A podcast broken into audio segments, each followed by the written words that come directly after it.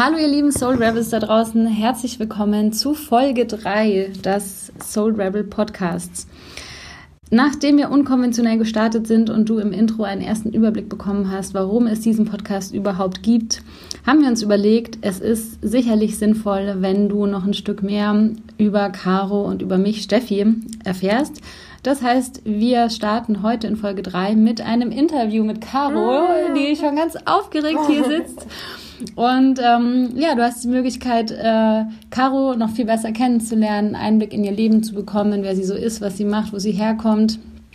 Wir starten direkt. Und du erfährst auch, was das alles mit Soulable zu tun hat. Genau. Also der Link. Ja. ähm, wir starten direkt mit äh, Folge 1. Caro ist am Schwitzen. Caro, wann hast du das erste Mal in deinem Leben gespürt, dass auch in dir ein Soul Rebel steckt? Ich glaube, rückblickend habe ich es damals als Kind wirklich gespürt, dann den Soul Rebel ganz lange nicht mehr gespürt und dann irgendwann wiederentdeckt. Hm. Also, wenn ich jetzt daran zurückdenke, ich war früher echt, also ich war viel frecher, als ich es lange dann nicht mehr war. Ähm, ich habe Dinge hinterfragt, die mich gewurmt haben und zum Beispiel habe ich das nie verstanden, warum Mädchen nicht äh, mit den Beinen gespreizt sitzen durften. Hm. Ich wurde immer darauf hingewiesen, dass ich meine Beine überkreuzen sollte und das hat mich aufgeregt. Und damals habe ich das aber angesprochen. Mhm. Ich wieso, verstehe ich nicht, genauso wie ich nicht verstanden habe, warum äh, diese Wettertiefs immer weibliche Namen hatten. Mhm. Also, so eine Sachen haben mich, die sind mir aufgefallen und die habe ich angesprochen. Und ähm, ich habe Sachen nicht mit mir machen lassen. Ich war irgendwie kreativer. Ich habe äh, damals als Kind habe ich zum Beispiel oft Detektivin gespielt, einfach rausgegangen, Sachen untersucht äh, oder mir selbst Rätsel gestellt, die ich ähm, lösen wollte und einfach gemacht. Auf das, worauf ich Lust hatte. Und dann habe ich ganz lange, also dann habe ich mich voll angepasst an das, was ich glaubte, was von mir erwartet wurde. Und jetzt durch die Arbeit mit dir, durch die Arbeit an mir selbst, ähm, durch verschiedene Krisen habe ich gemerkt, dass dieser Soul Rebel aber noch da ist.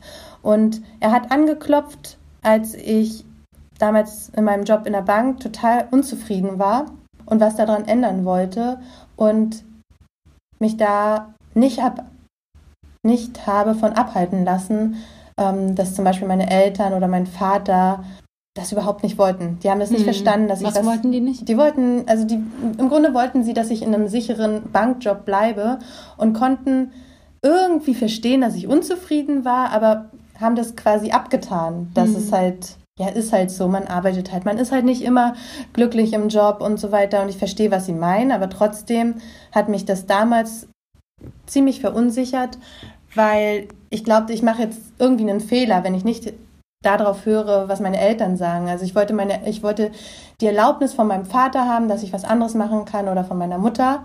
Und der Soul Rebel in mir hat im Grunde gesagt, nee, Caro, du musst dir diese Erlaubnis selbst geben. Okay, Coaching, Ausbildung und so weiter haben auch dabei geholfen, dass ich mir diese Erlaubnis selbst geben konnte, aber das, diese Stimme wurde immer lauter und dann habe ich es auch gemacht. Dann habe ich mich bewusst nach anderen Sachen umgeschaut und ja, ich habe nicht mehr darauf gewartet, dass jetzt jemand das für mich regelt, sondern ich habe es selbst gemacht. Also der Soul Rebel in dir hat gesiegt ja. in diesem Moment. Und ähm, wie war das eigentlich? Wie bist du zum Coaching gekommen? Also du hast jetzt gesagt, du hast ähm, lange Zeit bei der Bank gearbeitet.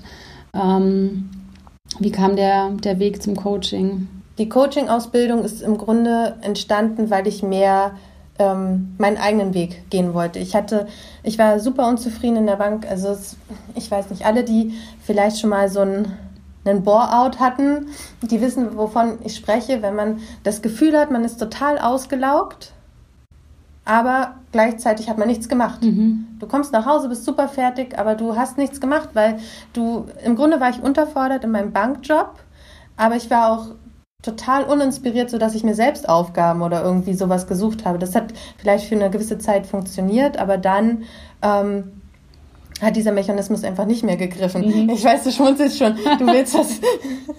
es ist wirklich, also es, ja, Ich weiß nicht, wenn meine ehemaligen Kollegen zuhören sollten, aber es gab tatsächlich einen Tag, da habe ich unter dem Tisch gelegen, weil ich so fertig war, so müde und mir gedacht habe, was soll das hier eigentlich alles? Ich habe mir vorher genau die Perspektive ausgeguckt, in der man nicht sehen kann, wenn man die Tür öffnet, dass ich unter dem Tisch liege und mich ausruhe. Nickerchen gehalten. Und das war wirklich so, ich dachte, okay, so kann es echt nicht mehr weitergehen. Für andere wäre das der Traum. Traumjob. Ähm, also es war eine echte Krisensituation, die mich angestrengt hat, die meine äh, Beziehung angestrengt hat, weil ich natürlich immer frustriert, frustriert nach Hause kam. Und ähm, ich hatte aber zum Glück in meinem Masterstudium schon mal was zum Thema Coaching gehört und habe dann äh, mir aktiv einen Coach gesucht und bin mit dieser Frau im Grunde durchgegangen, wie geht's weiter für mich? Also auch so dieses, was sind meine Optionen, die ich jetzt habe, wenn ich da bleiben will, was könnte ich noch machen? Also Stichwort mehr in Personalrichtung gehen etc. Oder halt, wenn ich da nicht bleiben will, was wären dann Alternativen? Und es kam raus, okay, ich, mich interessiert dieses Thema Coaching total, dazu möchte ich mehr erfahren. Ich möchte mehr über mich erfahren und mehr über dieses, ja, einfach dieses Coaching. Dieses Coaching, was ist das überhaupt? genau, dann habe ich das gemacht. Dann habe ich mir eine Ausbildung gesucht, dann habe ich ähm, parallel nichts in der Bank gefunden, beziehungsweise die Sachen, die ich machen wollte, ähm, konnte ich nicht machen. Und dann habe ich aber auch Konsequenzen gezogen und mich woanders beworben und bin gegangen. Das war für mich damals ein Riesenschritt, weil so Kündigung und Mensch, hast du dir jetzt so ein Standing aufgebaut? Und ähm, ich war ja auch damals, ich war ja nicht alt. Ich war ja. Wie alt warst du? 2014 war ich naja, okay. Also ich war 28. Das ist jung. Aber manche von meinen Freundinnen oder viele von meinen Freunden haben noch studiert. Mm. Und ich habe schon acht Jahre gearbeitet gehabt und mm. habe mein Geld verdient. Ähm, das war irgendwie schon auch ein Risiko. Naja, jedenfalls, ich habe aufgehört dort zu arbeiten und parallel ähm, neben dem neuen Job meine Coaching-Ausbildung angefangen. Okay. Also es war aus einer Krise heraus. Mhm. Und wie ging es dann weiter? Dann hast du erstmal die Coaching-Ausbildung gemacht. Wie war dann dein Weg in die Selbstständigkeit? Relativ schnell habe ich gemerkt, dass ich das auch wirklich professionell machen will und mich da weiter ausleben möchte. Und ich habe dann nebenberuflich als Coach gearbeitet, also nebenberufliche Selbstständigkeit als Weg gewählt und ähm, habe diesen Part immer mehr ausgebaut und den anderen Festanstellungsjob nach und nach ähm, reduziert mhm. und habe da in meinem neuen Job auch schnell gemerkt, okay, das das hält jetzt hier auch nicht lange. Es war als Zwischenlösung gedacht, aber das ähm, hält, trägt nicht lange, weil einfach diese Stimme, okay, mehr von dem Coaching, mehr von der Selbstständigkeit immer lauter wurde. Ja, gleichzeitig ist aber natürlich auch die Frage gewesen, okay, wie gehe ich das Ganze an und wie kann das erfolgreich werden? Ähm, ja, und dann bin ich schwanger geworden. und ähm, das war im Grunde ein totale super Exit-Szenario, weil es einfach für mich finanziell entspannt war und gleichzeitig äh, konnte ich die Schwangerschaft bzw. die Elternzeit dafür nutzen, mich auf das andere weiter einzustimmen und mhm. dafür alles weitere in die Le Wege zu leiten. Und, und, da hatten wir uns ja auch schon kennengelernt. Genau, da haben ja. wir uns kennengelernt. Als ich, ähm, da haben wir schon die zweite Coaching-Ausbildung gehabt, ne? Als du und, schwanger warst? Nee, aber danach. Also wir haben uns kennengelernt, dann bin ich schwanger geworden. Genau. Von dir. ich bin dein Vater.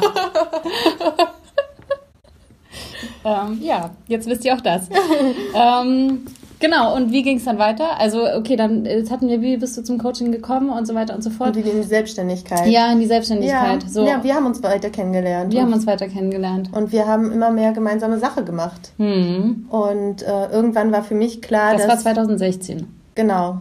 Und dann war für mich irgendwann klar, dass ich nicht mehr das eigene brauche, weil ich da sowieso eigentlich nur die Inhalte von Soul Level Coaching gespiegelt habe hm. äh, und habe mein eigenes Konzept im Grunde abgeschaltet. Ja, also für euch als Hintergrund, wir sind beide erstmal mit eigenen Coaching-Konzepten gestartet. Genau. Also Caro hatte ihr Coaching für modernes Leben und Arbeiten und ich war damals schon mit Soul Rebel Coaching als Namen unterwegs. Und dann haben wir uns immer weiter miteinander verbunden. Genau. Ja, das hat sich einfach richtig angefühlt. Und nach der äh, Elternzeit war ich dann voll selbstständig. Hm. Also bin ich mehr zurück. Okay, also Caro, du begleitest jetzt als Coach Frauen, vor allem Frauen, ähm, in Sachen Persönlichkeitsentwicklung. Ähm, was ist es denn, was dich an deiner Arbeit wirklich begeistert oder fasziniert? Also wenn es darum geht, was ich an Coaching oder was ich auch ähm, an der Arbeit in den Workshops und Meetups so toll finde, dann ist es, ähm, dass es da dann diese Momente gibt, wo die Frau oder auch manchmal der Mann, aber wo die Frauen halt checken, ah, okay, hier ist jetzt was ganz anderes. Also wo, wo du halt so siehst, es macht jetzt Klick, da ist jetzt so ein ähm, Aha-Erlebnis und das setzt dann ganz viel in Bewegung. So dieses auch, äh, ja, ist eine gute Frage, habe ich so noch gar nicht gesehen, wo du dann halt merkst, okay, jetzt fängt die Frau das erste Mal an, das anders zu betrachten und dadurch wird wieder ganz viel anderes möglich. Und ähm, wenn sie dann anfängt, auch anders zu handeln, dann finde ich das echt super. Also du merkst dann einfach, durch die Arbeit bewirkst du selbst was. Mhm. Also gemeinsam mit der Frau und das finde ich schon, ja, eine super Sache.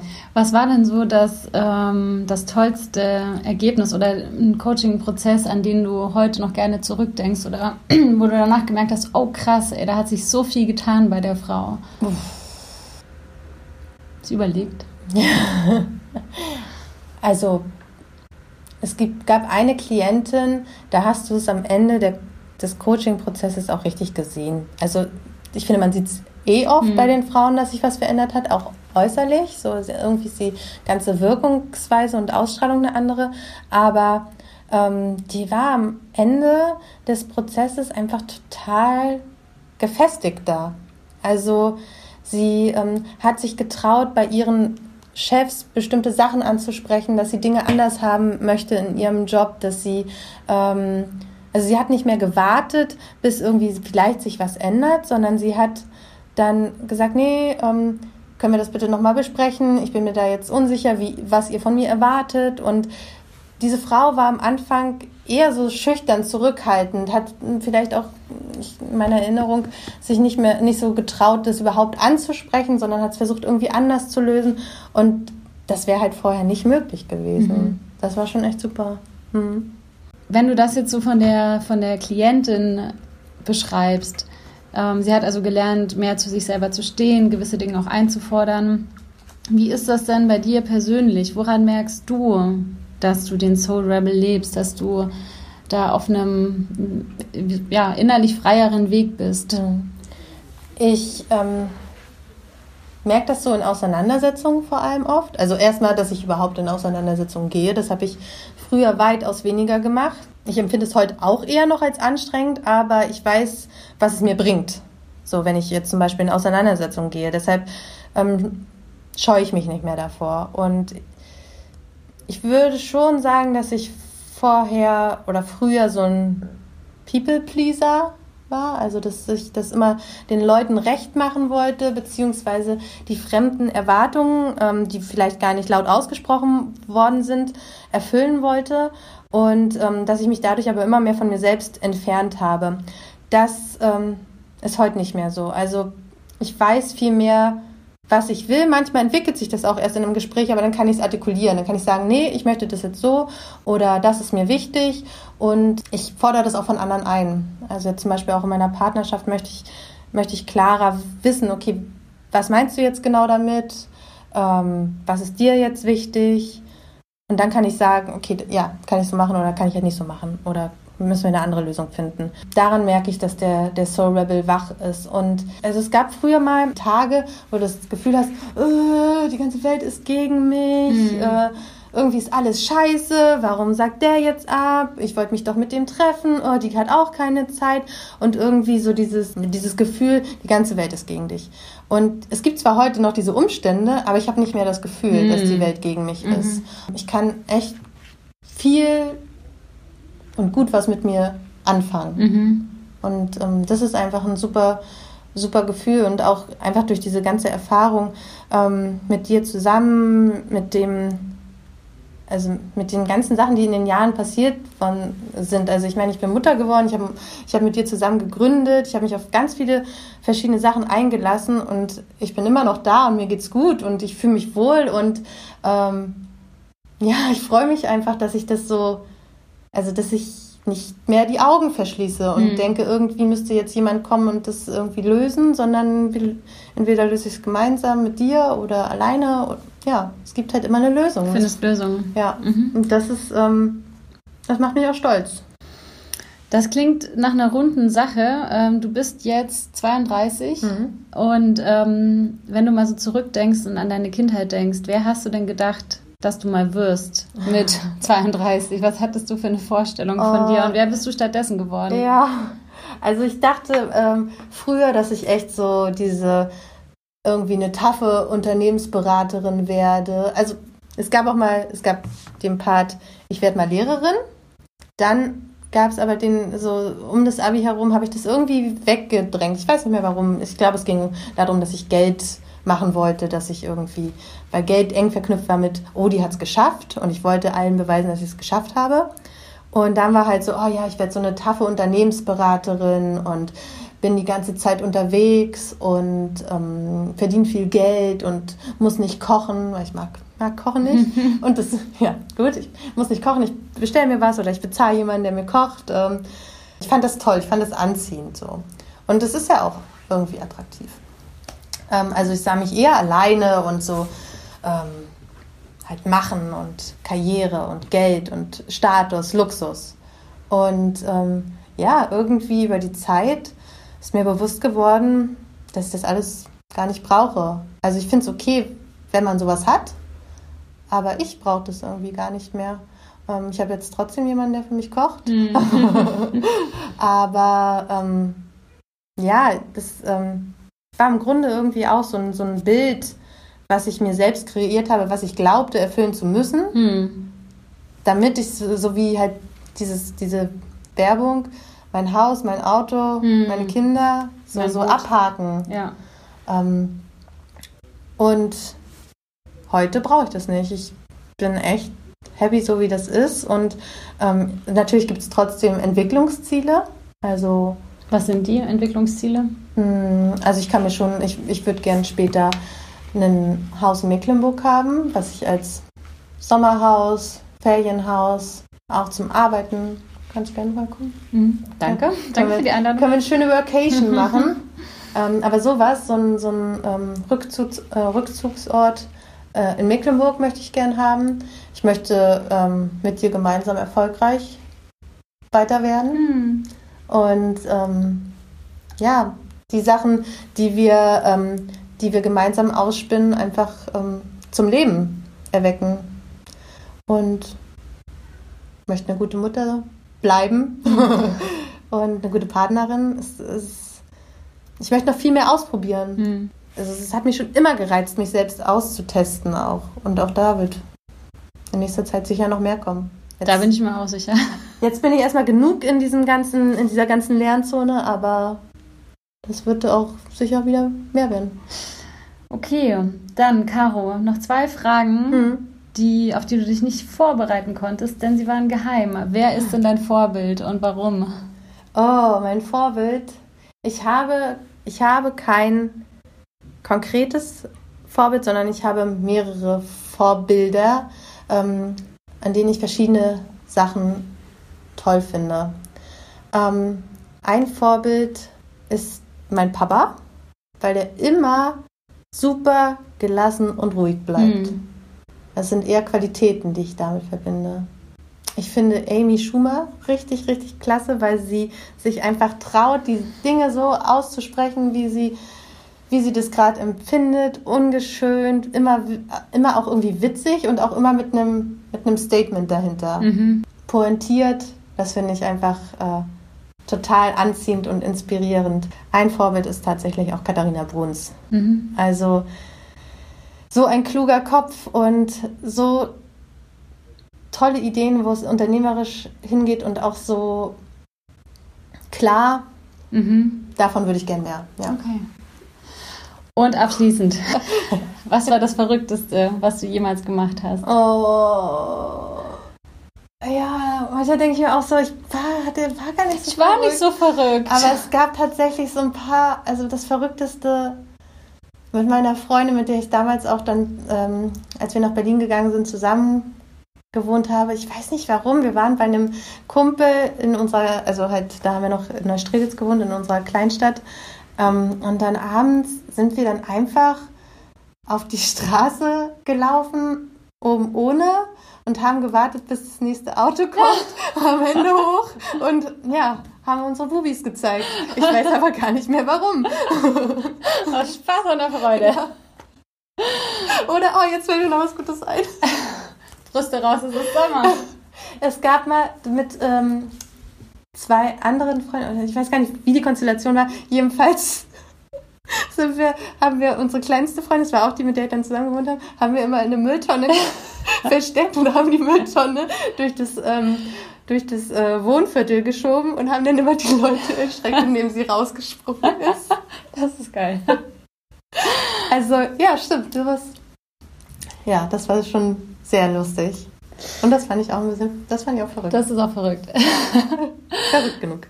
Okay, Caro, danke dir. Oh. Vielleicht noch ein paar Hardfacts hinterhergeschoben. Oh, ja, Caro ist 32, Mhm. kommt aus Neustrelitz, Richtig. lebt wie lange in Berlin? Seit 2006. Seit 2006. Hast du. Geschwister? Ja, ich habe eine große Schwester, die ist sieben Jahre älter. Und seit wann lebst du in Berlin? Haben wir gerade gesagt, seit 2006. Ja.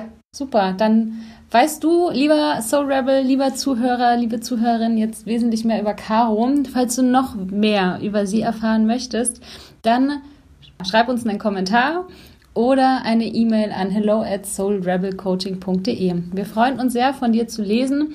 In Folge 4 geht es um Steffi Yeah! und ihren Weg, den Soul Rebel, äh, Soul Rebel mehr zu leben. Also, hör dir Folge 4 an. Wir freuen uns auf dich. Bis dann. Bis dann.